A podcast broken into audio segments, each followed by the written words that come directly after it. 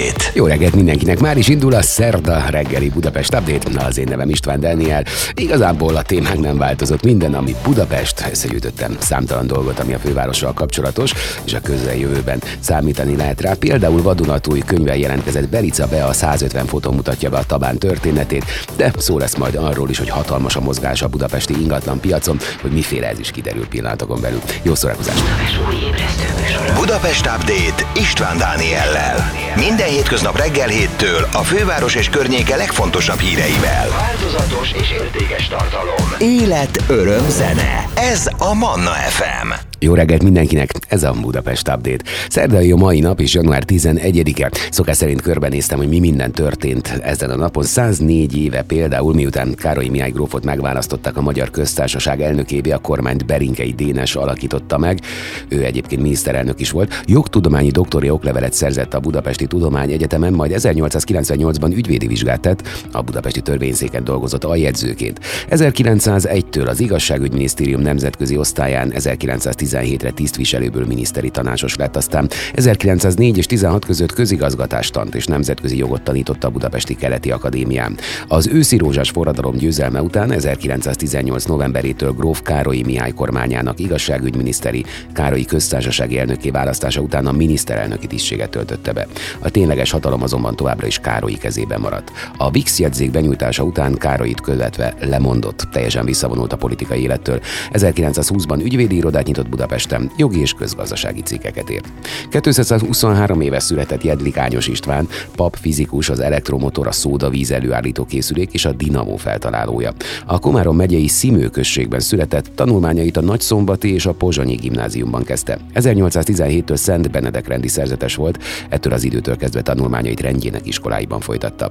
A Jedlik István néven született fiú az Ányos nevet a rendben kapta, miután Pannonhalmára ment teológiát tanulni. Ezzel párhuzamosan Pesten fizikát, matematikát, filozófiát és történelmet is tanult, így 1822 őszén Pesten bölcsész-doktorrá, Győröt pedig tanárra avatták.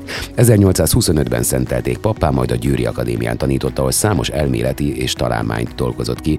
1839-ig a rendiskoláiban, majd 40 éven át a Budapesti Tudományegyetem fizika, mechanika tanszékén tanított. Ekkor még kevesen sejtették, hogy az ő áldásos tevékenységének döntő szerepe lesz a fizikusok új generációjának felnevelésében.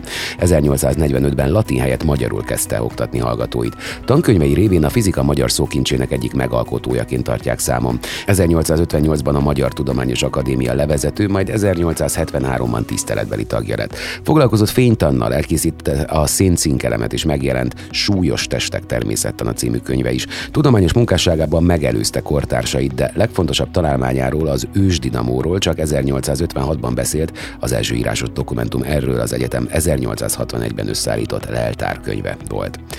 Szintén ezen a napon született 91 éve Gonda János Széchenyi és Liszt Ferenc Díaz zongoraművész, zeneszerző, zenetörténész, a hazai jazz meghatározója. Elsősorban jazz darabok szerzőjeként vált ismerté, de írt játékfilmzenéket, balett és színház kísérőzenét, műzikelt, tánckompozíciókat, valamint modern dalokat is. A jazz történetével és elméletével foglalkozó könyvei és tanulmányai a magyar nyelvű szakirodalom alapművei. 1965-ben megszervezte a Bartók Béla Konzervatórium jazz tanszakát, amely 1990-ben a Liszt Ferenc Zeneművészeti Főiskola jazz művész és tanárképző tanszékévé alakult át. Foglalkozott a kreativitást fejlesztő alternatív zenepedagógiával. 1993-ban megalapította a Tatabányai Nemzetközi Zenepedagógiai Intézetet. Remélhetőleg ma csapadékmentesebb időnk lesz, mint az elmúlt napokban, és a szerencsénk van, a nap is megmutatja magát. 7 fok körül alakul a csúcs, a hajnali mínuszokkal sem kell számolni, holnaptól viszont visszatérhet az eső, a hétvégén viszont akár újból. 10 fok is lehet. SMS számunk 0770 ide várom a közlekedési információkat, amit most lehet tudni, hogy zsúfoltságra kell készülni az M1-M7 közös bevezető szakaszán az Egér úttól és tovább a Budaörsi úton, a Budai alsórakparton délfelé a Margit hittól, a 11-es főúton befelé a Pünkösfürdő utcánál és tovább a Szentendrei úton a Flórián tér előtt. Torlódik a forgalom a Budakeszi úton és a Hűvösvölgyi úton befelé a Szilágyi Erzsébet fasor előtt, a Margit körúton mindkét irányban, a Szél Kálmán tér környékén, valamint a 10-es főúton befelé az Óbudai temetőig. Lassú haladás az M3-as autópálya bevezető szakaszán, a Szerencs utcánál, az M5-ös bevezető szakaszán az autópiasztól, a Hungária körgyűrűn, a nagyobb csomópontoknál mindkét irányban. Sok mindenről lesz szó a mai Budapest Update-ben. Például új könyv jelent meg a Tabánról, Belica Beának köszönhetjük ezt, és arról is lesz, hogy hatalmas a mozgás a budapesti ingatlan piacon. Mindjárt mondom a bővebb részleteket itt a Budapest update A legfrissebb hírek Budapestről és környékéről. Ez a Manna FM Budapest Update. Jó reggelt mindenkinek, ez a Budapest Update, így szerda reggel összegyűjtöttem, hogy mit érdemes tudni a fővárosból. Például Belica be a 150 fotón, valamint írók fővárosi tisztviselők elbeszélésein és újságcikkeken keresztül meséli el a Tabán történetét. Budapest egyik legkülönösebb és legmisztikusabb városrésze a Tabán, melynek legendáihoz és romantikus emlékeihez íróink is hozzájárultak. Egykor gyümölcsfákkal teli kertek, a kis utcákon rohangoló gyerekek, kacsák és libák, borozók és szőlőskertek voltak itt, ahol majd hatalmas parkban sétálhatunk. A Tabán fényképek, történetek című könyvben 150 fényképen láthatjuk a városrész történeteit, képét, a tabáni emberek mindennapjait és az épületek lebontását, írja a világbudapest.com. Az archív képeken majdnem végigkövethetjük az összes változást, amit megélt a városrész, kivéve a törökkort, az 1810-es tűzvészt és az újjáépítést. Az egyik legrégebbi látképet is megtekinthetjük a könyvben. Heidenhaus Ede 1859-ben készített látképet Budáról, amely a Gellért hegyről nézve a Tabánt is ábrázolja. Már a 20. század elején is éles kontraszt volt a Tabán és a rohamtempóban épülő Pest között, az apró házak ekkora falusias hangulat megtestesítői voltak. A zsúfoltság, a közművek és a szennyvízcsatorna teljes hiánya a járványok melegágyává tette a Tabánt, úgyhogy lemontása már az 1900-as években is felmerült. 1909-ben döntöttek arról, hogy a terület csak úgy lehet egységesen rendezni, ha a nagy részét lebontják, ami a házak kisajátításával indult meg. A Tabán lebontása 1933-ban indult meg, amit még azt sem állított meg, hogy a közvélemény hangosan kiállt a városrész megmentése mellett. Helyére fürdővárost álmodtak, ennek többször is változtak a tervei, ám pénzügyi okok és a háború miatt ez végül nem valósult meg, és a terület végül parká lett. Hatalmas a mozgás a budapesti ingatlanpiacon. Bár a főváros idén már a 150. születésnapját ünnepli, az egyes városrészei kerületei mind a mai napig folyamatosan átértékelődnek. Ezt mutatja a 2012-től 21-ig mondhatni nagyjából egy teljes lakáspiaci ciklust átfogó budapesti kerületek közötti költözési statisztika is. Ez idő alatt olyan élénk forgalmat bonyolítottak le a kerületek egymás robására, hogy a ki, illetve a beköltözők aránya többüknél elérte a helyi lakosság 30-40 százalékát is. Pest, Buda és Óbuda másfél évszázad évszázada egyesült, de ez közel sem jelenti azt, hogy már állandónak tekinthetnénk az egyes kerületeinek megítélését. Egy fejlődő városban nem csak az új építkezések, hanem a lakosok helyezkedése is meghatározhatja egy városrész szerepét és jelzi presztízsét.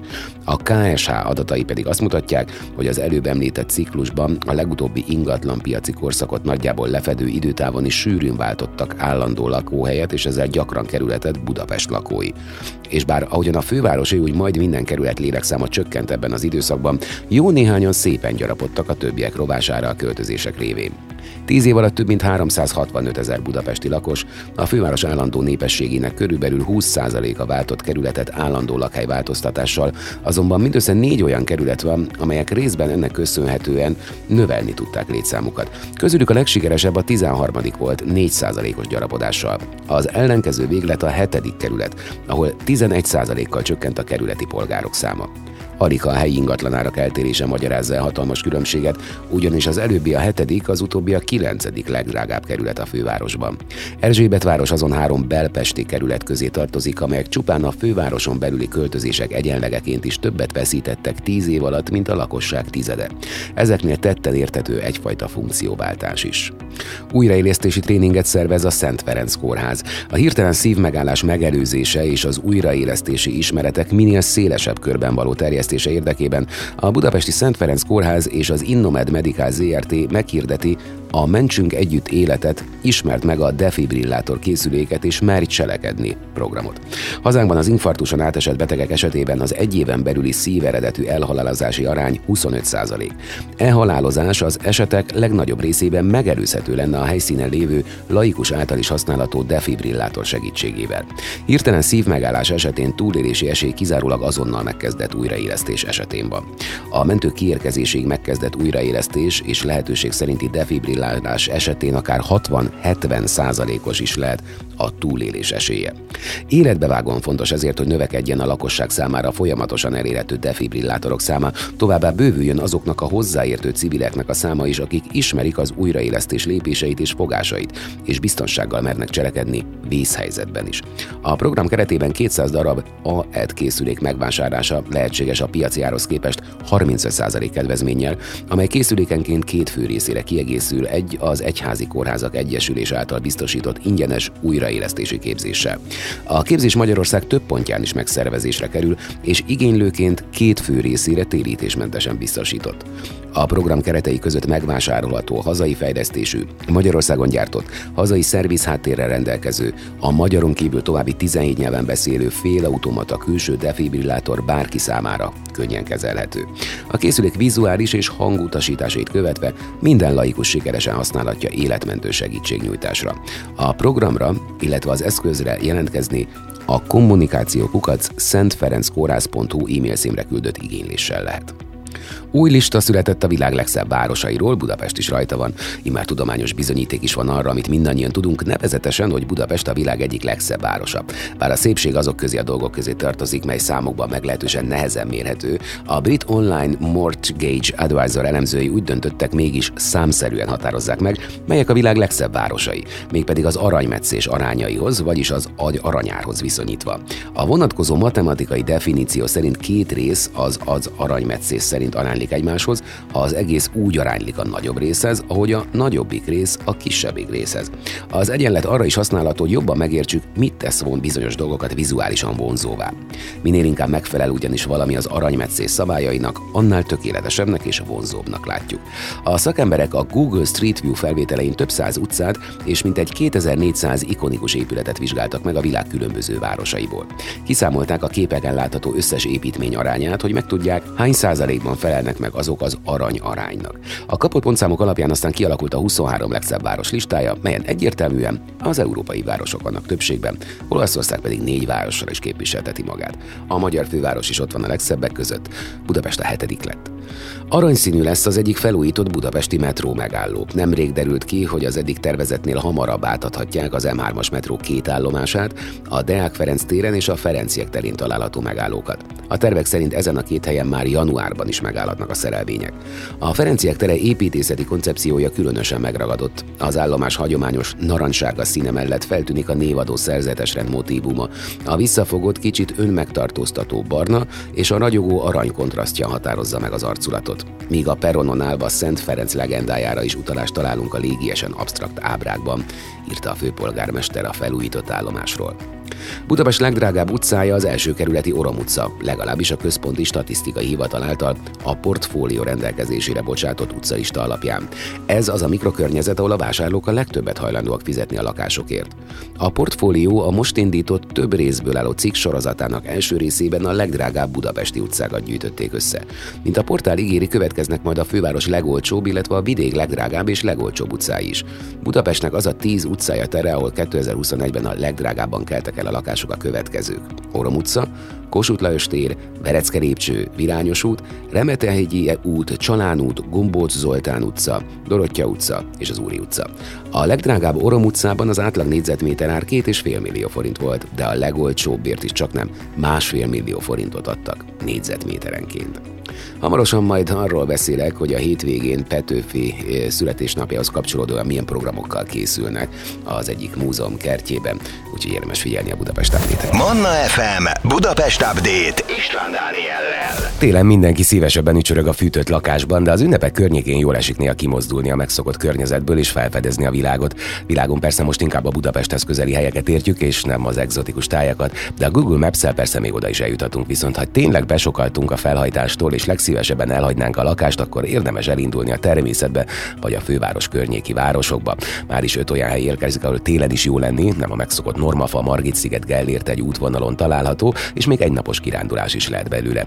Ilyen például a Martonvásári Brunswick kastély. Budapesthez egészen közel, mindössze fél órára, még vonattal is van az ország egyik legszebb kastélya, a gótikus benyomást keltő Hófehér Brunswick kastély, ahová nem csak az épület, de a csodás park miatt is érdemes ellátogatni.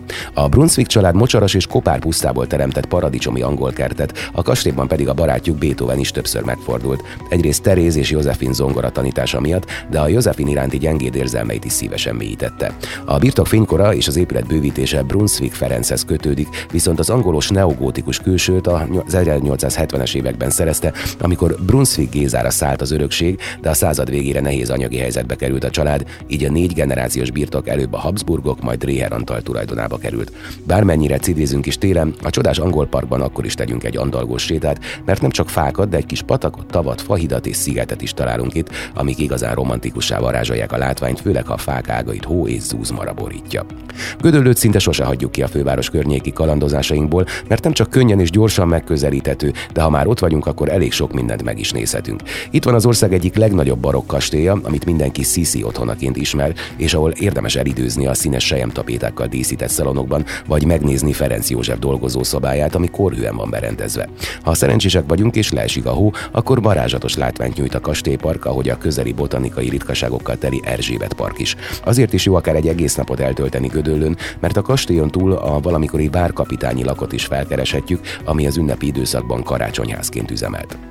Meglepően közel van Budapesthez, mégis olyan érzés a budaörsi kopárok tetején sétálni, mint a valahol a mediterrán világ titkos részein túráznánk. A kopárokat minden évszakban érdemes bebarangolni, bár a meredek szállás egy tartogat némi kihívást, úgyhogy ha lehet hegymászó képességeinkkel inkább száraz és csúszásmentes időben vágjunk fel. Ha sikerül kifognunk egy ködmentes napot, a kopárok hegyeire felkapaszkodva egészen érdekes kilátásban lesz részünk. Egyrészt látni fogjuk az alattunk elterülő várost a logisztikai központokkal, másrészt, ahogy körbefordulunk, úgy tárul fel előttünk a környező természet és a lankás hegyek képe. Noha nyáron bejártuk már a Vácrátóti botanikus kertet, ez az a hely, ahová minden évszakban érdemes ellátogatni, mert mindig más arcát mutatja. Itt téren is csak ajánlani tudjuk, mert a dérlepte ágak, a befagyott tó és a hóborította dombok mesebelivé teszik a kertet. Annyi látnivaló titkos zugot és kacskaringos ösvényt találunk az arborétumban, hogy talán egy teljes nap is kevés arra, hogy mindent felfedezzünk. Zebegény és Nagymaros is megközelíthető a nyugatiból induló vonatokkal, és nincsenek is olyan messze, úgyhogy jó ötlet lehet egyikből átkirándulni a másikba, ráadásul nem az országúton, hanem csodaszép tájon, a Börzsöny vonulatai. A kék keresztjelzéssel ellátott úton egyszerűen át lehet sétálni egy 8 kilométeres erdei úton, a két végpont a Nagymaros feletti kövesmező kőkeresztje, míg Zebegénynél a Trianon emlékmű. Ez lesz a túra, ami a panoráma szerelmeseinek és a tökéletes instafotót elkészíteni vágyok kedvence lehet, hiszen a Duna és a Visegrádi fellegvár mindenkit levesz a lábáról. Nem kell ahhoz feltétlenül gyereknek lennünk, hogy olyan kirándulásra vagy túrára vágyjunk, ami nem egyszerűen csak kiszakít a valóságból, de egyenesen mesebeli tájákra röpít minket. Az elmúlt időszak túrázásai során több olyan helyet is felfedeztünk, ahol rögtön kalandregényben, tündérmesében vagy a középkori legendák megelevenedett helyszínein éreztük magunkat, és tényleg csak azt vártuk, mikor lép elénk egy manó az erdő egyik rejtett zugából. A Világ Budapest összegyűjtött néhány Budapest és környéki helyet, amit érdemes meglátogatni. A vadregényes misztikus holdvilág árok nem csak megjelenésével, hanem már a nevével is beindítja az ember fantáziáját. Sárkányokat, mocsárszörnyeket, démon lényeket, törpéket és óriásokat, meg boszorkányokat és nagyszagálú druidákat vizionál a sziklák és a fák közé a fésületlen rengetegbe. Ez a Budapest környéki szurdokvölgyek legnépszerűbbje, és a Pomáz és Esztergom közötti 5 km hosszú körtúrát kényelmesen mindent lefotózva, megnézve és megmászva kettő, kettő és fél óra alatt teljesítetjük. Útunk olyan helyeken vezet át, mint a Remete barlang, a Meteor létra és a Domini forrás. A kidőlt fákkal, gyökerekkel és fapallókkal szegélyezve pedig az egész olyanná válik, mintha benne élnénk egy fentezi regényben. Egyik kedvenc mesebeli helyünk a fahidakkal átszelt alsó jegenyevölgy, ahol a völgyben kacskaringozó paprikás patak mellett vezet az út, de a romantikus szurdokok legelképesztőbb látványa egy vízesés, ami eső utáni időben hangos robajjal zúdul le a szikláról. A varázslatos tündérvölgyben tarthatunk titkos manógyűlést is, amint épp az erdő mélyén rejtőző házban élő boszorkány elleni hadjáratot tervezzük, aki pedig szuperhős vagy lovag lenne, az megmenteti a fahidakkal átszelt út legvégén a túra legmagasabb pontján lévő várba bezárt herceg kisasszonyt. Az alig 6 kilométeres Budapest és Solymár határán lévő útvonal rövidnek tűnik, de ha minden rejtett ösvényt felkutattunk, minden sziklára és romra felmásztunk, meg persze eljátszottuk a meséket, akkor akár egy egész délutános programmá is válhat. A Dera szurdok a következő, ez a Piris Szentkereszt és Csobánka között található szurdok olyan varázslatos vadregényes tájat rejt, ahonnan csak nagy nehezen akarunk majd hazaindulni. A Dera patak kivált a szurdok égbetörő fái, a mohás sziklák és átszűrődő napfény a Serbúdi erdőt juttatják eszünkbe, úgyhogy aki erre túrázik, akarva akaratlanul is elkezdi keresni Robin Hood főhadiszállását. Bár esti homályban vagy ködös időben a kidőlt fák és a mészkövek miatt a táj sokkal inkább a tiltott rengetegre hasonlít, ahol kis fahidakon jutunk egyre mélyebbre, az erdő külön ösztönös lényei felé. Az oroszlán király az a rajzfilm, ami valószínűleg sokunkat traumatizált gyerekkorunkban, mégis mindig újra nézzük, hogy Simba minden akadályt legyőzve végül az afrikai szabannák királya lesz. A biatorbányi nyakaskő pedig pont olyan szikla, mint amin Rafiki a magasba emeli a dzsungel népe előtt a kis Szimbát. Biatorbány Budapesttől bő 20 kilométerre van, ha pedig ezt a bizonyos sziklát néztük ki magunknak, akkor egy icipicit többet kell utazni, de a látvány és az odavezető útvonal megéri a fáradalmat. A nyakaskő csúcsához bizony mászni kell, de utána hosszú percekig nem akarunk sem erre se indulni, és mi is úgy tekintünk szét az alattunk elterülő tájon, ahogy Mufasa és Simba néztek végig az afrikai szavannákon. A Hunyadi szigeti tanúsvényen járva egyszerre jut eszünkbe a középkori lovagregények mesebelitája, az angol romantika rémregényeinek misztikus erdői, és persze a jókai féle senki szigete valahol a Duna közepén. Puha zöld függönyök, boltíves növénykapuk és csend, ráadásul mindez a főváros egyik rejtett pontján a Hárosi öböl szigetein, ahová ember nem, vagy csak ritkán lépett be. És pont ez az, amiért az érintetlen természetben a fákra feltekeredő és a földet beszövő vadszőlő indái között sétálva, a csendet néha megtörő madarak víjogásával olyan érzésünk lesz, mint a éppen valamely valamelyik lovagregény szereplői lennénk. Ha a Loármenti kastélyokat nem is, de a főváros környéki pompás barok épületeket akár a hétvégéken is felfedezhetjük magunknak. Egyrészt jól esik egy kicsit befelekedni a valaha volt arisztokrata fényűzés virágába, és elképzelni milyen bálok és díszes vacsorák vagy titkos találkák emlékét őrzik a falak. Másrészt a hétköznapi robotból is segített egy picit kiszakadni. Nem csak a barok építészet emlékeit, az aranyozott vagy freskókkal díszített falakat csodálhatjuk meg, de a kastélykertekben is sétálhatunk. A Gödöllői Grassalkovics kastély az első állomásunk, az ország legnagyobb barokk kastélya van Gödöllőn, ami autóval durván 40 perc távolságra van Budapesttől, de a tömegközlekedőknek sem kell lemondaniuk a fenséges látogatásról, mert a gödöllői hív majdnem, hogy házhoz visz, bár tudjuk, hogy nem betegszik az üveghintóval. Az arany, fehér, bordó és kék színekben pompázó kastély tágas tereiben keringve még az a bennünk lévő diszonancia is feloldódik, amit a Grassalkovics név első Ferenc József és Sziszi okoz bennünk, mert ha ez a király kastély, akkor mégis kik azok a Grassalkovicsok. Az épületet a század egyik legtekintélyesebb főura Grassalkovics Mihálovics Antal építette, ráadásul a korszak akkori sztárépítőmesterével Mayerhoffel Andrással. A Grassalkovics család kihalása után több tulajdonosa is volt a kastélynak. A magyar állam 1867-ben visszavásárolta, felújította, átalakította, majd koronázási ajándékként első Ferenc Józsefnek és Erzsébet királynének adományozta. A korhű szobákban ma kiállítást és előadásokat nézhetünk meg, de érdemes a kertet is bejárni, amit Grassalkovics Versailles mintájára alakított ki. A rádaiak birtokán álló épület tulajdonképpen a Gödöllői királyi kastély kis testvére, ugyanaz az építője. A Péceli kastély egyszerű vidéki kúriából lett európai hírű kulturális központ, köszönhetően a rádaiaknak, akik közül Gedeon volt az, aki felhalmozta a 15 ezer kötetes könyvtárat, bálokat és koncerteket adott, és támogatta a magyar kulturális élet fejlődését. Annak ellenére, hogy az évszázadok során mennyi mindent átélt az épület, tűzvész, háborúk és kórházzá alakítás, itt rengeteg minden eredeti. Freskók, a padlózat, a már márvány. A család művészet és tudomány szeretete a kastély díszítésében is meglátszik. A legek legje egyértelműen a díszterem, ahol monokrom feskókról köszön vissza a Rádai Gedeon kedvenc könyvének Ovidius átváltozásoknak témája.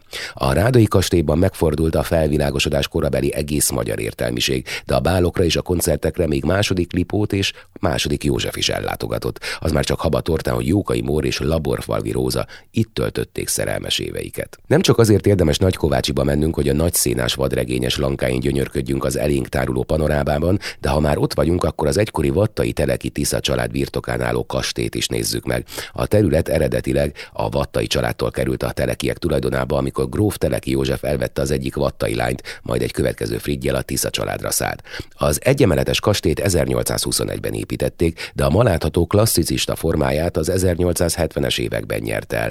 Egészen a második világháborúig a Tisza család tulajdonában volt, de mivel a leszármazottak elmenekültek az országból, a kastét utolérte az államosítás, a toldozás meg a pusztulás. A 2016-ban felújított épület a Magyar Cserkész Szövetségé, különféle rendezvények és persze esküvők otthona, így leginkább csak a 10 hektáros ősfás parkban sétálhatunk, a kastélyban pedig a területen lévő cukrászdában gyönyörködhetünk. Budapest Update. A Manna FM információs sávja a főváros és a környék legfrissebb és legfontosabb híreivel, eseményeivel. A mikrofonnál István Dániel. Egész napos ingyenes rendezvényt tartanak a Petőfi kiállítás apropóján január 14-én egészen pontosan a Petőfi Irodalmi Múzeumnál a költő születésének 200. évfordulója alkalmából nyílt új állandó kiállításhoz kapcsolódva.